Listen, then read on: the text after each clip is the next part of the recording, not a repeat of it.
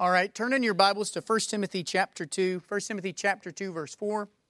We will read this again, as this is the verse that is motivating us to search the Scriptures, find out what pleases the Lord our God. And we're seeing that it is Paul that has encouraged us, as he encouraged Timothy, that a good soldier wants to please the one who enlisted them. Let's stand in the honor of reading the Word of our God, and then we will begin to look uh, again at what it is to please the Lord. Second Timothy chapter two, verse four. Second Timothy chapter two, verse four. No soldier gets entangled in civilian pursuits, since his aim is to please the one who enlisted him. And all the people answered together and said, all that the Lord has spoken, we will do. All right, you may be seated. So what pleases the Lord? What pleases the one who has enlisted us? We would, uh, all of us would say, we want to live lives that are pleasing to the Lord. We want to please Him. Uh, even if we didn't know it was an essential part of spiritual warfare, uh, I assumed that uh, this is just something that makes you even more want to please the Lord, that it wasn't like, uh, you know, when I said, hey, pleasing the Lord is absolutely important if you're going to handle spiritual warfare, where then you were like, oh, well, then I guess I better desire to please the Lord. Uh, I assume you already wanted to please the Lord, but now we see uh, even more that pleasing the Lord is one of the ways we do fight against evil.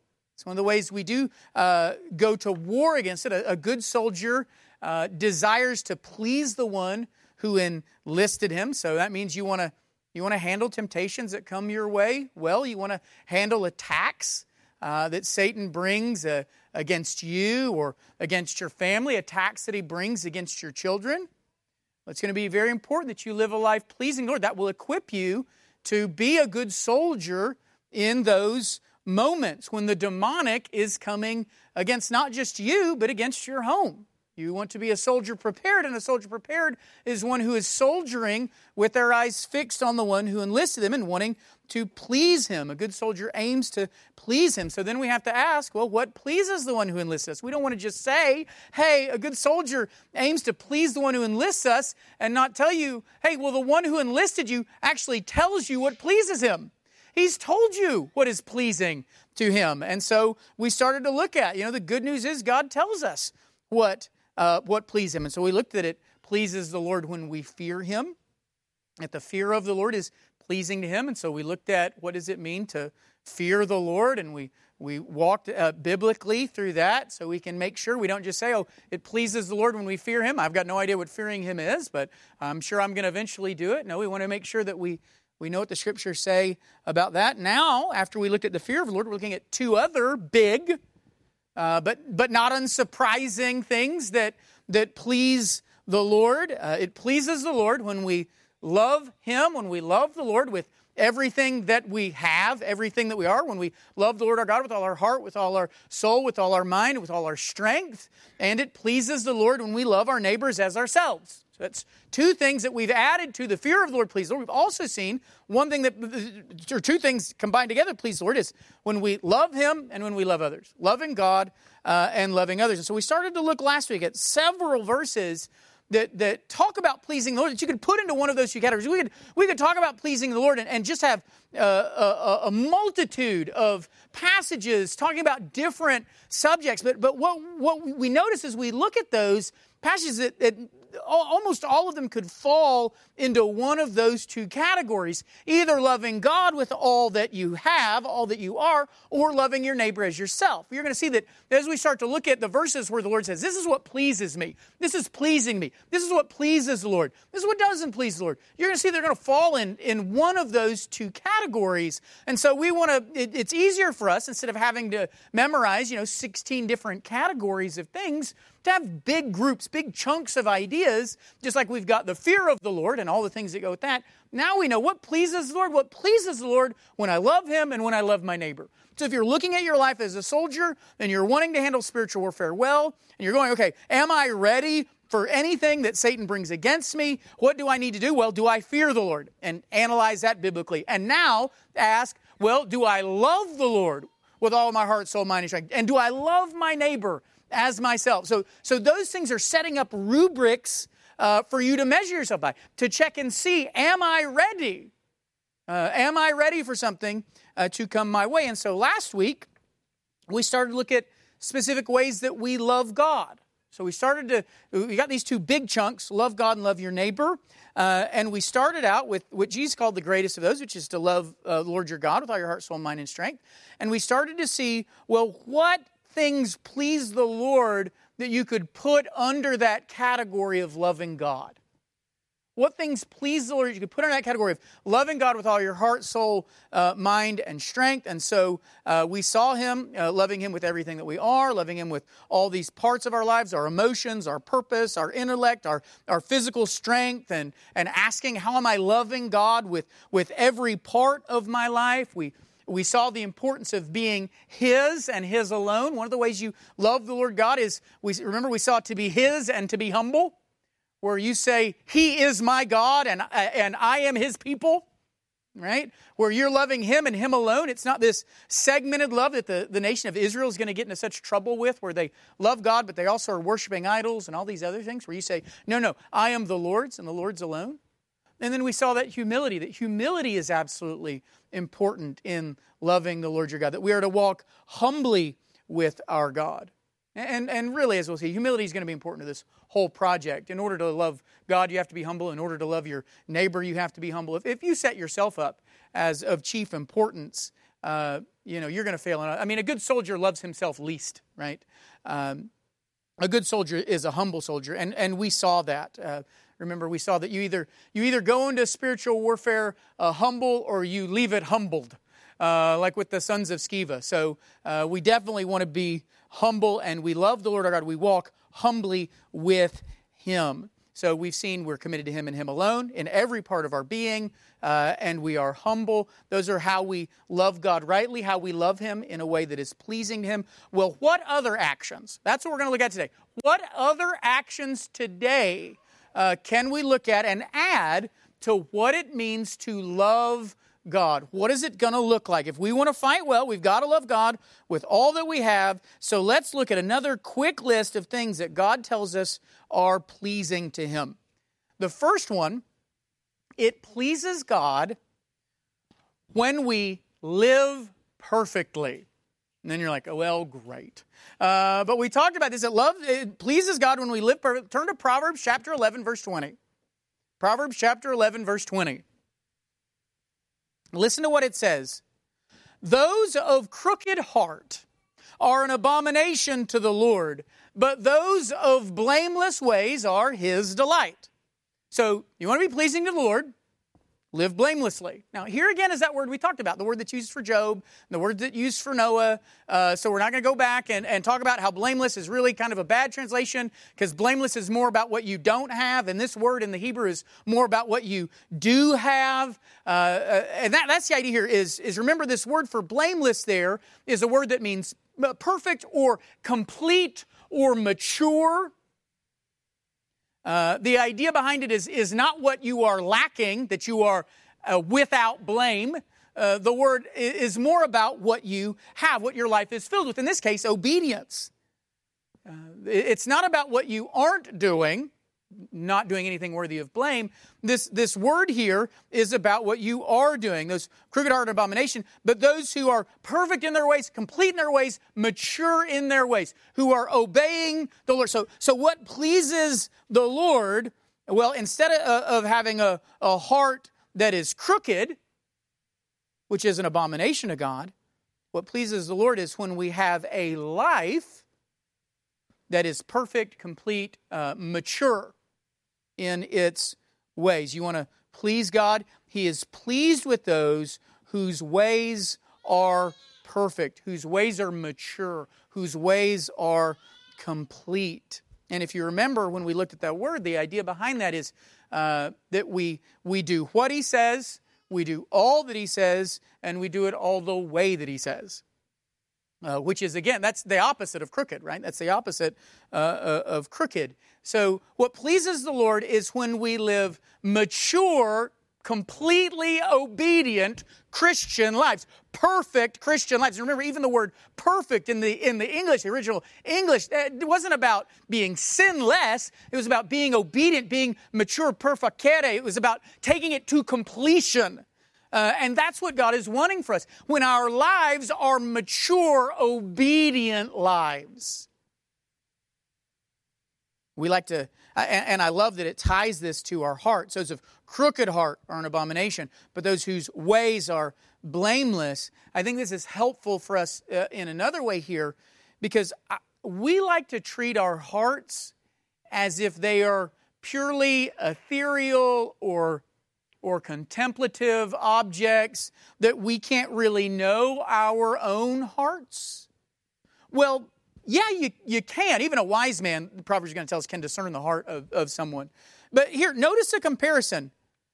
He says, God is not pleased, it is an abomination to Him, when we have crooked hearts. Instead, He wants us to have perfect ways. Uh, understand this, Christian.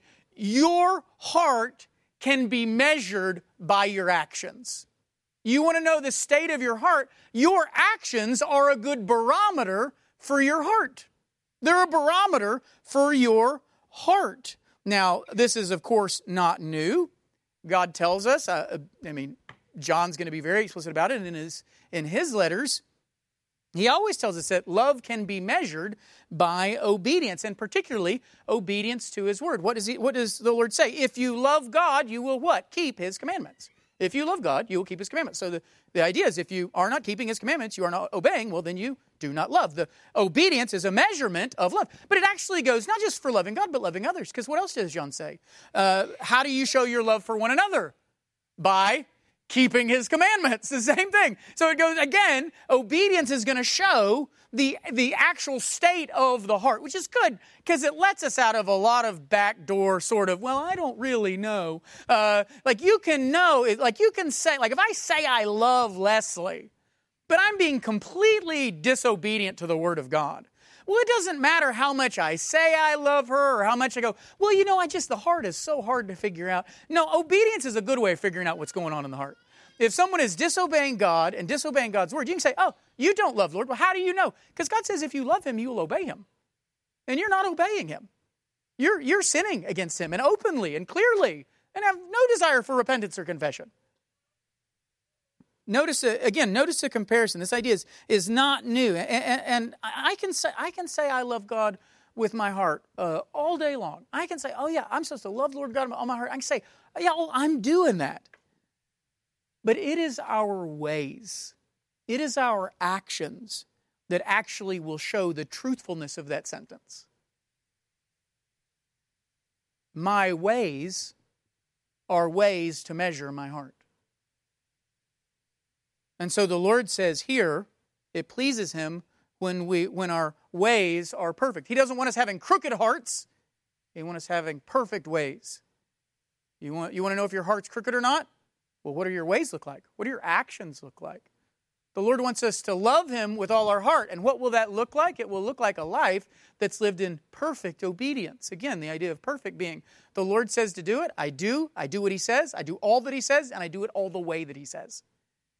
That's the obedience that is going to show our love for the Lord. So if you want to love the Lord, your God, not just with your heart, but with all of your heart, then it is going to be a perfect love. It's going to be a complete, a mature love that'll be measured by your obedience to Him. Your obedience to Him is not the thing that creates love. Your obedience to Him is not the thing that creates your salvation, but your obedience to Him is a fruit of your salvation. It is a thing that will be present in your life and will grow as your maturity grows, will grow as your love for the Lord grows. So if you want to please God, so you want to know, okay, how can I please the Lord? I'm a soldier. I want to fight well. Well, how do I, how can I make sure I fight well? Look at your life. Are you obeying Him completely?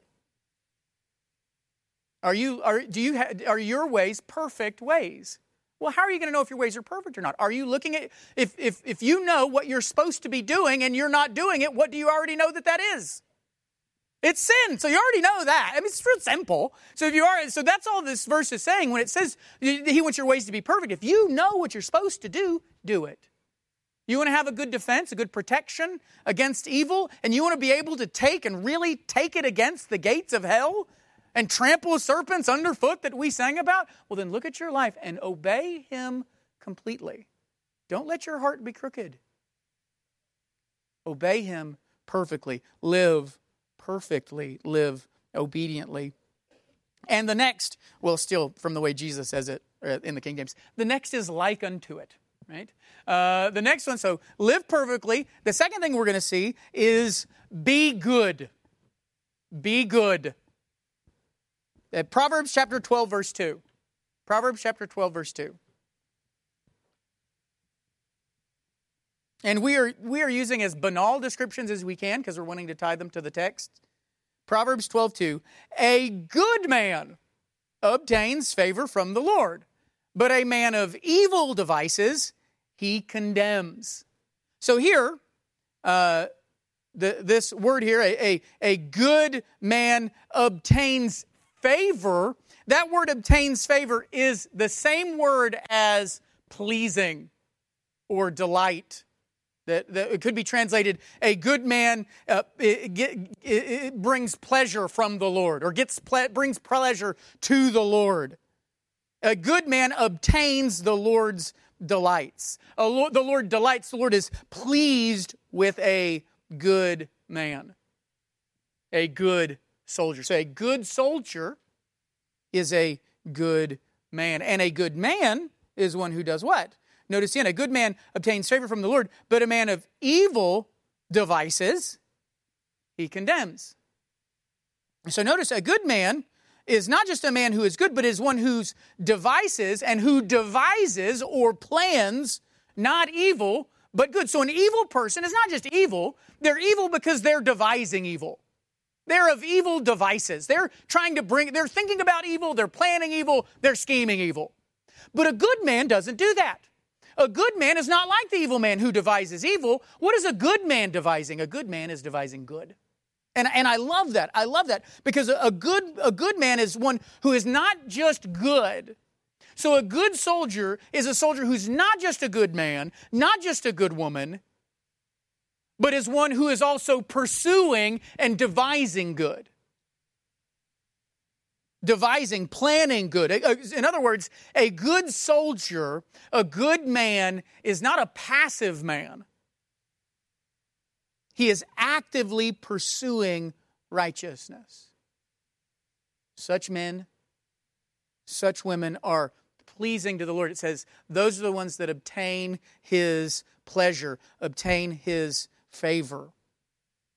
So a good man is one who we saw earlier lives perfectly. Yes, so, hey, I'm perfectly obeying. I'm, I'm doing what the Lord has told me to do. And when the Lord tells me to do it, I do it. And I'm, I'm obeying Him. I'm obeying Him all the way, uh, all the way that He says to do it. Uh, that's what I'm doing. But a good man isn't just satisfied with what he's seen so far. A good man pursues even more righteousness. Just as the evil man is not satisfied with the evil that he's done, the evil man also devises evil, plans evil, schemes evil. The Christian does. It's not that the Christian just sits there. The evil man really loves evil, so what is he trying to do in his life? He's trying to do more evil. But the Christian doesn't just go, oh, I love the Lord, so I'm just going to sit here. And whatever good the Lord brings to me, I guess that's what I'll do. The good man devises evil, or devises good with the same passion, the same vigor, the same excitement that the evil man does, devises evil. The Christian pursues righteousness with the same degree that the wicked pursue unrighteousness. And look at the wicked in this world. I don't know if you know this, but they don't seem to just be stumbling into wickedness. They, they desire it. They crave it. They will move mountains to get it. As Christians, it pleases the Lord. It pleases the Lord, not just when we are good, but when we desire even more good, when we are planning, devising even more good, when we are pursuing righteousness. Not just passively accepting it, pursuing righteousness. A good soldier isn't just one who does good currently. They are looking and, and devising ways to do more good in the future. They are always, a good soldier of the Lord is always pushing to a, a greater and greater pursuit of the good in their lives. You know, there. Uh, I'm sure I'm the only one that was ever like this in my Christian life. So If you want to stone me when I get in with the sermon, that's fine. Uh, there were times in my, to see what this looks like, there were times in my Christian life where I was afraid to read the Bible because I knew that God was going to put things in there that was going to be more stuff that I had to do. And I was like, well, if I keep reading, I'm just going to have more stuff to do. And I just started figuring out how to do this stuff, right? But I know that I'm going to open it and it's going to be, I'm going to be like, okay, it's Second Chronicles. I bet I'm okay, right? I bet I'm all right. I'm not a king, right? I haven't built any high places. I should be fine. I'm not offering my children to Molech. Should be good. Uh, and I'm going to read that. Oh, and there's something. Oh, I've got to do that. No, you know, I would be afraid of reading. But, but what did that show? Was I prepared for any sort of spiritual warfare to come my way? Of course not. Of course not. I wasn't devising good. I was devising how to get out of more good. I was devising not reading God's word, not listening to sermons, not, not meditating. Like, I know there are sermons that I have heard where I heard the sermon, mmm, and I intentionally didn't rehear that sermon.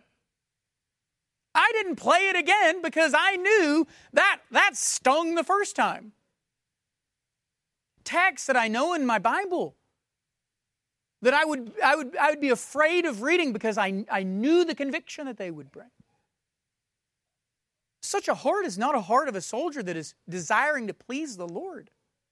Because the Lord is pleased with a good man, and a good man isn't just passively good. A good man pursues righteousness. A good man plans, schemes, but schemes good things. Schemes to be better. Schemes to give, live even more righteously, to, live, to obey the Lord even more. Who searches the Scriptures. Why? Because they want to obey the Lord even more in their lives. They're not satisfied with, oh, I'm doing what I know I'm supposed to do. They, they go, I want to do more. If, if there's more in this text so I can glorify God even more in my life, then I want to know that. I, if there's more equipment I could have to glorify God as a husband or as a father or as a son or as a daughter, then I'm going to read. And I'm going to devise a way to do that. Such men are pleasing to the Lord, who are actively pursuing righteousness, who aren't just saying, oh, I'm good. I'm good. I know what I'm supposed to do. I'm good.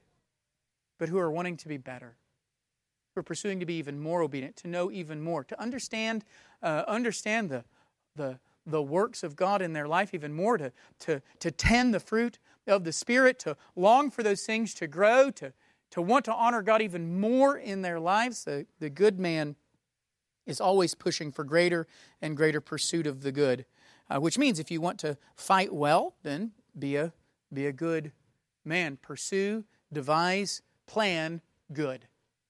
Be someone who is always planning good in their lives. Um, be a man of good devices, because the evil are known by their passion for evil, because they are people of evil devices. May we be known by our passion for the good, by our good devices that we plan. So a, a good soldier is one who, who uh, so so one who fights well in, in this war uh, uh, is going to be one who loves Lord, uh, their God loves, uh, who is His and His alone, who is who is humble, who obeys Him perfectly, who isn't just good but per, pursues good. Uh, but the, the Lord has some more. And And and we're going to sort of, so what we're going to see is all of these sort of build on each other. They're not they're not different or segmented pieces. This is just creating a, a complete and full picture of, of what a soldier of the Lord looks like. And and so I'm hoping as you see these, you can kind of sort of stack these like uh, Russian nesting dolls of righteousness here, uh, being a good soldier. Uh, the, the, this next one isn't surprising to us because the Lord is is not just concerned with our with our outward actions uh, in terms of our body. The Lord, uh, surprisingly, is also concerned with our speech.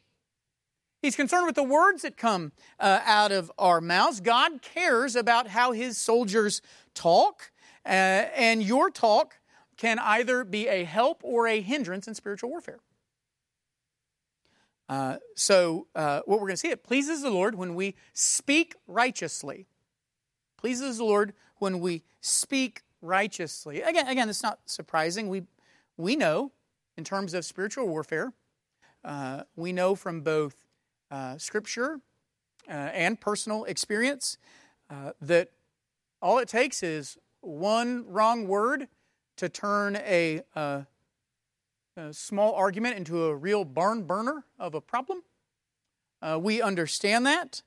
Uh, we all can probably uh, remember, uh, think of things that uh, that people have said uh, about us, that they said in the heat of the moment, that we know they probably didn't really mean, but it came out of their mouth and we still remember it.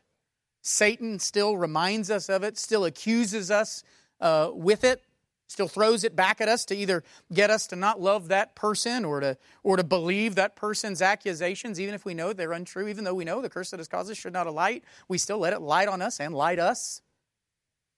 Or we can think of things that we've said. I know I can think of things that I've said because I am a big brother, right? I can think of a lot of things that I've said uh, that I wish or, or that I could take back or that I, I hope that the other person would just uh, forget. And things that we say, and we're sorry that we say them as soon as they uh, uh, cross the, the threshold of our lips, but then you can't get them back. And I love the Greeks. The Greeks uh, used to call the teeth a, a barrier. That your teeth are a barrier, like a wall. Mm.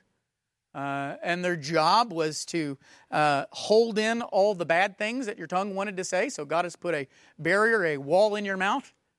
And if you just keep that wall shut, your tongue can't do all that it wants to do. I love that idea. Uh, and if we want to be pleasing to the Lord, we must use our tongues in a pleasing way. So that's why we're going to see the Lord wants us to speak righteously. Proverbs chapter sixteen, verse thirteen. We're going to see this. Proverbs sixteen, thirteen. Pleases the Lord, pleases the one who enlisted us when we speak righteously. Righteous lips are the delight of a king, and he loves him who speaks what is right. So righteous lips, and there's that word for delight that is also the same word as pleasing. Righteous lips are pleasing to a king, and if it's pleasing to a king, it's pleasing to a king because it is pleasing to the king. Righteous lips are, are just lips that speak what is right, lips that speak what is just. The word righteous, the word just are the, the same word. So righteous lips, righteous uh, words are right or just words. The, the, the word righteous actually comes from the Old English, uh, ritvis, which means straight way. Uh, and then it just became righteous. The way that is right, the way that is straight, and the Hebrew carries the same the same idea. It is righteous. The righteous lips are the lips that speak the right things, the just things that are following, if we're keeping the idea of a path, that are following the path laid out by God. So a good soldier controls his tongue. But but I, but here we see that that's meant in a, in a positive sense, not just the negative sense. Because when we often think of controlling our tongues, we think like the Greeks. We think our job is to just use our teeth as a, as a barrier. That our job is just to hold in what wants to get out. That the, the bad stuff wants to come out of our mouths, and that a soldier's job is just to hold in all the bad stuff. And that's certainly something we want to do. I'm not saying you can just let all the bad stuff come out. I mean, we saw this when we looked at the fear of the Lord. Remember, the fear of the Lord talked about this. Psalm thirty-four. Come, O children, listen to me. I will teach you the fear of the Lord. This passage we looked at several times. What man is there who desires life and loves many days that he may see good? Keep your tongue from evil. So the Lord wants you to not say things. He wants your teeth to serve as a barrier. But that's not what God is saying here in Proverbs sixteen. A good soldier doesn't just restrain their tongue. A good soldier retrains their tongue. So a good soldier doesn't just restrain what they want to say. A good soldier retrains what they want to say. What pleases the Lord isn't just when our lips aren't unrighteous. What this says in Proverbs is what pleases the Lord is when our lips are righteous, when they are just right lips. When it is righteousness that comes out of our mouth. So he's not just saying, you know, as a soldier, just keep your, keep your trap shut, the trap of your teeth. That's not what pleases the Lord. He says what pleases the Lord is when what comes out of your mouth is righteousness. It's not just that it pleases the Lord when you keep all the unrighteousness in, when you just restrain your tongue. He says what pleases the Lord is when you retrain your tongue so that what comes out is not bitter but sweet. Now we know this. The Bible talks about this several times, where our job is both to keep the bad from coming out and to make sure it's the good that does come out. Ephesians four twenty-nine is a great one. Such a great word picture in Ephesians four twenty-nine. It says this, "Let no corrupting talk come out of your mouth, but only such as is good for building up, as fits the occasion, that it may give grace to those who hear." Now, the word for corrupting, again, it's a great word. It's the word, it's a word that means something that rots. It's a, it's the word you would use for like rotten fruit. So, so, so these words, we said, but these, the problem he says with these words, these words aren't just rotten words, they're rotting words. So he doesn't just say, let no rotten talk come out of your mouth. He says, let no rotting talk come out of your mouth. This is, they're not, again, these words aren't just rotten, they're rotting. They spread rottenness. And Proverbs warns us about those, those who are whis- those, those whispering words said in secret. What does it say? A, a dishonest man, this is Proverbs sixteen twenty-eight, a dishonest man spreads strife, and a whisperer separates close friends. So we're not we're not supposed to let words that rot come out of our mouths. That, there's the barrier, and a good soldier will have that barrier. But again, in Ephesians four twenty-nine, God's not just concerned with what we hold back, but what comes out. Not just restrain, but retrain. So rather than rot people,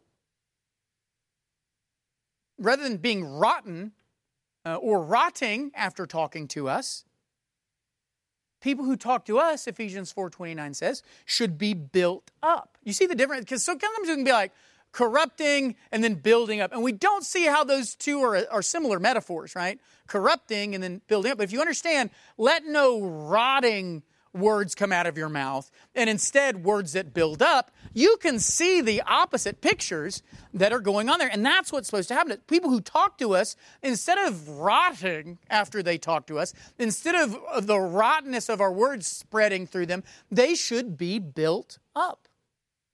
And we should think about saying not just the right thing, but the right thing at the right time. What does he say? That may build up as fits the occasion. So we're supposed to be thinking of saying words that build up, saying the right thing at the right, good for building up as fits the occasion. So the right thing at the right time. Proverbs will tell us, Proverbs fifteen twenty-three, uh, a word in season, how good it is, right? A word said at the right time is, is so valuable. And so Paul tells us, you say words that are building up, that fits the occasion, and words that bring grace. He says that grace may come. You know, one of the things Christ was known for in his talk was he was known for his words being exceedingly gracious. It was one of the things that astounded the people about him, was the graciousness of his words. We see this in Luke chapter four, verse twenty-two. They're actually blown away by how much grace was in his words. And all spoke well of him and marveled at the gracious words that were coming from his mouth. And they said, "Is not this Joseph's son?" So one of the things people marveled at was that Jesus did what Ephesians four twenty-nine is calling us to do, which is that his words were words of grace. And the Bible tells us we should have that, that same type of gracious talk. And I, I love Colossians four six for this. Colossians four six is a great thing to add to Ephesians four twenty-nine because it shows us what we're talking about. It says, "Let your speech always be gracious, seasoned with salt, so that you may know how you ought to answer each other." Gracious words are the antithesis of rotten words. Gracious words don't rot. Gracious words are like salt. They preserve. Your words should be preservatives for the souls of the people hearing you, not things that bring rot to their soul. People should be better off having talked to you. In fact, people who talk to you, they should have heard from you words that work such like salt that if they had rottenness, your salt would help get rid of that rottenness, that it would build up what might have been lacking. A good soldier is one whose lips are filled with righteousness, and who keeps rottenness from his tongue, those who build up and are filled with the saltiness of grace, the saltiness of gracious words. So uh, you're, you're living a perfect life, perfect obedience, a good person who is planning, devising good. So, so you're obeying the Lord now. You're pursuing more obedience of the Lord, devising and planning. So a good soldier is doing what his, his commanding officer has told him to do. A good soldier is planning and desiring to do even more. And a good soldier is not just restraining his lips, although he is doing that. He's also retraining his lips. He is speaking righteously. Such things are, are pleasing to the Lord. Uh, and the last thing we'll see, it pleases the Lord when we walk worthy of your Lord. Walk worthy of the Lord. And what we're going to see here is that it pleases the Lord when we walk concerned more for Him and His name than ourselves. When we walk, if you want to think of a soldier, when we walk under His banner, when we walk as His men, and if we're going to use it and think scripturally and scriptural metaphors, when we walk as His children, when we walk as His image bearers, when we make decisions in life and say, I want to be worthy of His name, when we walk thinking about what it says about Him, not just what it says about ourselves. Look at Colossians chapter one. Colossians chapter one, uh, nine through twelve. And so from the day we heard, we haven't ceased to pray for you, asking that you may be filled with the knowledge of His will and all spiritual wisdom and understanding, so as to walk in a manner worthy of the Lord, fully pleasing to Him. There's that pleasing. So what's what is pleasing to Him? Bearing fruit in every good work and increasing in the knowledge of God, being strengthened with all power according to His glorious might, for all endurance and patience with joy, giving thanks to the Father who has qualified you to share in the inheritance of the saints in light. So Paul, Paul is praying that these people would be filled with the knowledge of God's will for them so they can walk in the way they're supposed to walk. He's like, I want you to be filled with the, the knowledge that you have so you can be fully pleasing to the Lord. And, and then I love this uh, because he then lists what God's will is Uh, for them. And as we've talked about before, God's will is is not some secret knowledge that is sort of singular to you and you've got to you've got to figure it out. So so Paul says here, he says, I pray that you would know God's will for you. And then he goes, and here it is. I, I just love that. I, I, I pray that you would grow in your knowledge of God's will so you can be pleasing to Him. And now let me tell you what that will is. And so he starts to then Uh, he starts to list these things that will be pleasing to God if if they're in their life. And and and and, and what are they doing? Let's look at that that list because it's going to fit exactly what we've been uh, talking about. It, this would be sort of, if we're supposed to walk humbly with the Lord, here's what that humble walk looks like. We walk humbly here when we see our eyes are not fixed on us, but on Him, when we're walking worthy of Him. That's what's fully pleasing Him. When we're walking worthy of uh, of His name, when we walk not with ourselves but with Him in mind, when we say, like Paul says, whether we eat or drink or whatever we do, we do it for the glory of God. Everything that we're doing, we're doing it for His glory, for His name. So what pleases the Lord is when we walk humbly with Him, when we love God, and, and here's you know, our, our marching orders for that walk, for a walk that is focused on the Lord. Because we could say, hey, I want you to walk with your eyes focused on Him, thinking about Him, and then we're like, okay, we just sort of do whatever. He says, well, here's the will. Here's what that walk looks like. Here's what that pleasing walk with your eyes fixed on Him looks like. And he says, bearing fruit in every good work, increasing in the knowledge of God, enduring and being patient with joy, and then giving thanks. He says, these are the things that are going to, if you want, well, what's it look like to walk worthy of the Lord? It's not going to, it's not, it doesn't look different from, from me versus Wallace versus Kathy. I mean, it, it's all going to be the same, walking worthy of the Lord. It's not like I've got, you know, some sort of secret missions and they've got other secret missions. Like we're all, uh, look at these things, bearing fruit uh, in every good work. So similar to what we saw, show the fruit of your salvation by doing every good thing that God calls us to do. It pleases the Lord when we pursue all the good that He calls His people to. So bear the fruit in keeping with the good works that God has, has, has given you. So, so bearing that fruit, increasing in the knowledge of God. So this, this is, again, this is lining up. I mean, that's, that's the first one we saw when we talked about living perfectly. There's that bearing fruit in every good work, the things that God has called you to do, do. And here's that second one of pursuing even more good. The good man doesn't isn't just good passively. He pursues the good. Here's what we see, increasing in knowledge of God. So again, it pleases the Lord, not when we're pleased with what we already know about Him, but when we want to increase in that knowledge of Him. And knowledge is not just head knowledge, but but but heart knowledge. And and then Paul's going to tell us this is what brings us to maturity. And that, that word for maturity there uh, in Ephesians four thirteen is the word also translated perfect in your Bibles, Ephesians four thirteen, until we all attain to the unity of the faith and the knowledge of the Son of God, to mature or perfect manhood, complete manhood, to the measure of the stature of the fullness of Christ. So uh, we're bearing fruit with every good work that He said, increasing in our knowledge of God, which then gives us more fruit to bear, more things to pursue, and then strengthened with all power so that you can endure and be patient and do those things with joy. It pleases the Lord not just when we are strong, but the purpose of the strength that He is giving us when we are strengthened to the point that we can endure, but not just endure and get through it, but be patient as we're going through it. How many times have we endured, but not very patiently uh, in the process, but endure? So what, what, is it, what is it to walk worthy of the Lord? To endure. And some of us go, well, that's it. I'm just going to endure. Just get me through it. And He says, not just endure, but endure with patience. And not even just being patient, but what? What does He say? Not just patience, but with joy. For all endurance and patience with joy.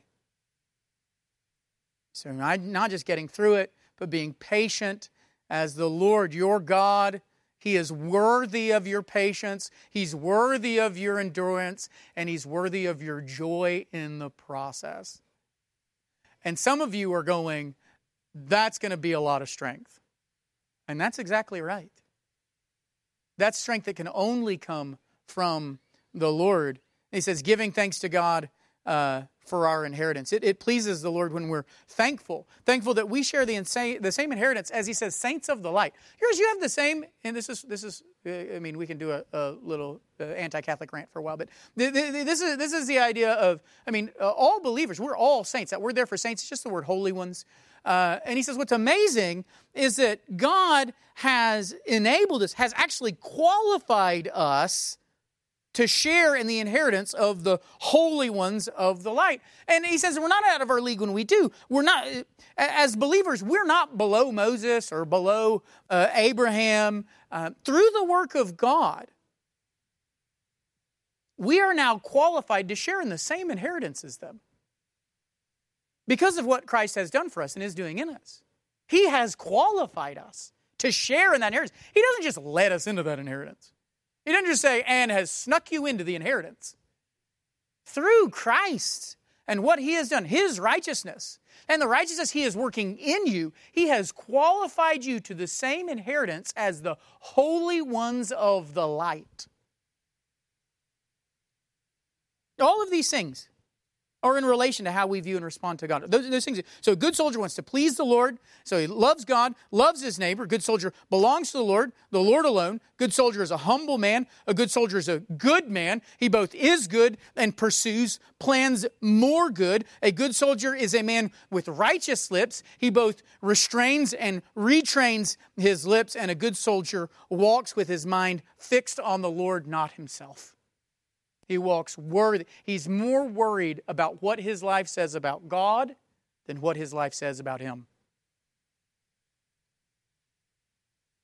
That's, if you want to be uh, live a life that is pleasing to the Lord because you love your God, those are the things that God says, because you love me, this is what is pleasing to me. These are the things pleasing to me that fall under loving me. We'll look next week at the things that are pleasing to Him that fall under loving your neighbor. But when He talks about loving Him, If you want to love the Lord with all your heart, soul, mind, and strength, you want to be pleasing to the Lord because of your love for the Lord, here's the things he lays out and says, this is, these are my delights. These are what pleases me. This is the type of man that pleases me. This is the, this is the life that is pleasing to me. Let's look at a couple of uses and we'll be, uh, we'll be done. If you want to handle spiritual battles well, if you want to be delivered from evil, you must be good and pursue good. Christian, if you want to handle what Satan is going to bring to you and you want to be obedient to what God has said, do you want to love God with all your heart? Which you're going to please Him, then you need to look at your life. You look at the state of your heart. The Lord is pleased with those who live lives of complete obedience. You want to handle spiritual warfare well? Evaluate your heart and evaluate your heart by your life. Don't just say, I love the Lord my God with all my heart. Look at your life. Is that true? And the good thing is, if you know it's not true because you're not doing X, the answer is what? What's the answer to that then? Do X, right? Do X. If you know, hey, well, I obviously don't love him because I'm not doing X, then pray and obey.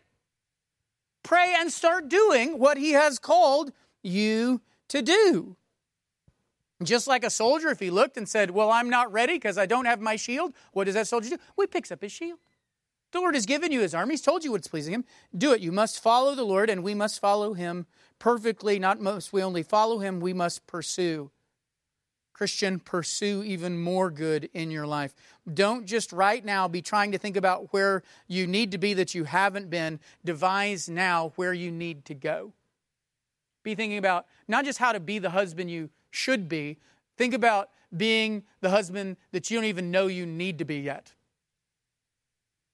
Desire to be the child to, to know even more good that you might do. Want to live an even better life. To keep your eyes off of evil, keep them pointed on the good. So if you want to handle spiritual battles well, be good, pursue good. Christian, if you want to, if you want to get, if you want to deal with whatever Satan brings your way, you've got to be good and pursue good. And if you want to handle sin well, your lips must be tools of righteousness, not rot. Okay, so if you want to be a soldier that's pleasing the Lord, is good, he's obeying the Lord all the way, and you must do that. Or the things the Lord's told you to do, you must do those things. If you want to handle battles that are coming your way, and you've got to devise more. You can't just be passive and sort of let what's coming to you. Seek the good. Seek to crush even more heads of serpents under your feet. And if you want to handle sin well, your lips must be tools of righteousness, not rot. We, we all know when we're saying things or hearing things uh, that we're like, should I be saying this?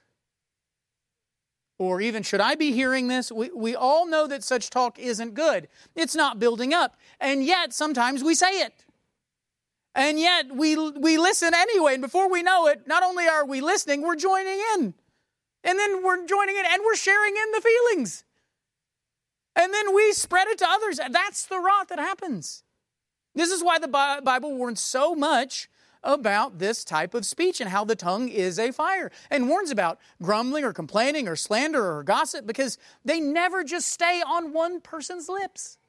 They never do. Rottenness spreads, which is why the Bible warns us about, be, about being both the speaker and the listener in those occasions. The Bible tells us it's not just a sin to speak rot. The Bible tells us it's actually a sin to listen to rot. Proverbs seventeen four, an evildoer listens to wicked words, and a liar gives ear to a mischievous tongue.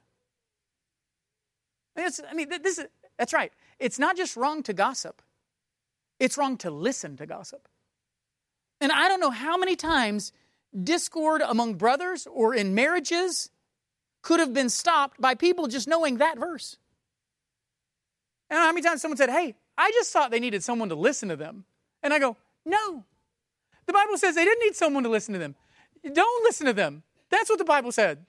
Uh, this idea, we, we live in a world where, well, I just want to I just want to let them know they've got an ear. No, the, the, the Bible says they don't need their. The Bible tells us you shouldn't have listened. The best thing for them and for you is for you. Now, all you did by listening to them is, is, is help. All you did was double the sin. But it is such a temptation, because what else does Proverbs say? The words of a whisperer are like delicious morsels. They go down into the inner parts of the body. So be careful about what we say, because what we say won't just poison us, it poisons others. And be careful about what we listen to. Know that rottenness is never just satisfied with one victim. But again, what we saw here isn't just that God's concerned with what we say, what we don't say, but what we do say. And what is supposed to come out? The, the things that are the opposite of rot, things that build up, things that are timely, the right thing said at the right time. And if you're going to say the right thing at the right time, you know what you're going to have to do? Actually listen to people. And so the whole time sitting there going, when will you stop talking so I can give you my wonderful answer uh, that I've already formulated and I know is just going to blow you away. Uh, to say the right thing at the right time, you've actually got to listen to them, which we'll see is, is another thing about loving them. Things that are timely and things that bring grace to our hearer, things that are salt. Let the things that come out of your mouth, let them be salt. Have salty tongues. Again, not just restraining our lips, but retraining our lips. Your lips can either be a weapon for or against the enemy, but they're being used as a weapon either way. So how are your lips being used? Does the enemy use your lips to spread rot? Rot in the ears of your wife, rot in the ears of your children, rot in the ears of your friends, your co-workers? Or are your lips seasoned with salt, killing rot in others and spilling out grace? Those are the types of lips, Christian, we must have. Those are the types of lips you must have if you want to handle spiritual warfare well. And lastly, if you want to be a good soldier, then you must walk with your eyes fixed on the Lord, not yourself. Guys, we've, we've got to walk more concerned about the Lord than us. If we want to handle spiritual warfare well in our church or in our lives, He has to be our chief concern. There's got to be a desire to walk in a way worthy uh, of His name. We have to be more concerned about what our lives say about Him than what our lives say about us. And instead of thinking, well, what are people going to think about me if I do this? We need to be thinking, what will people say about Him if I live like that? Now, to do that, He tells us, you got to bear fruit of every good work, not just some. You've got to increase in your knowledge of God. You've got to know about Him. You've got to know Him. You've got to let the might of God uh, work in you to strengthen you so that you can endure anything and endure it with patience and with joy. I mean, even how you handle difficulty in your life isn't just about you.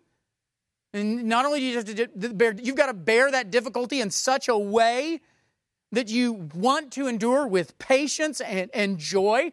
Why? Because your God is worthy of patience and joy.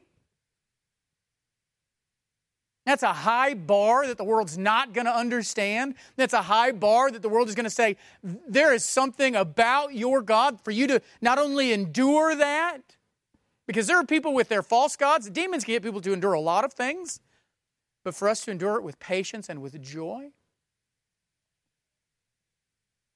And the last thing I want us to think about as we as we think of all these things and how we're to be pleasing to the Lord is I want us to rejoice in this rea- in this truth that is the backbone of all this.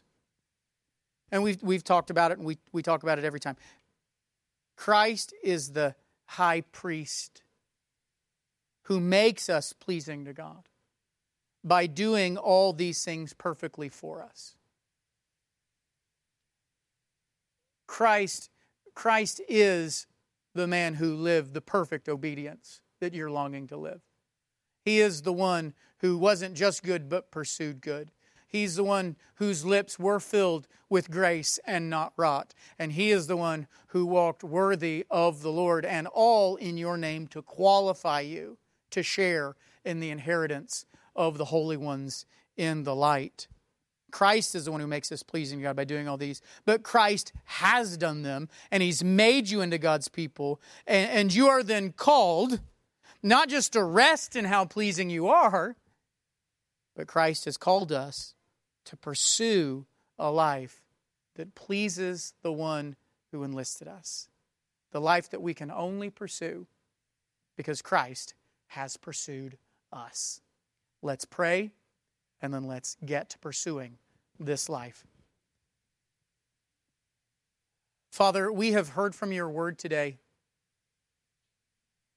And God, it is it is our desire to be pleasing to you. It is our desire to glorify you in, in all that we do.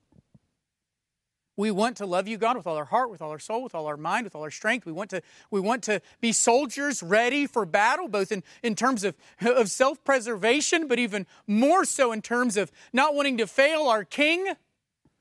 And Father, maybe that's been the battle that some of us need to fight. We've just been fighting at spiritual battles, wanting our marriages to be better, our homes to be better, because we don't want, we don't know what people are going to think about us.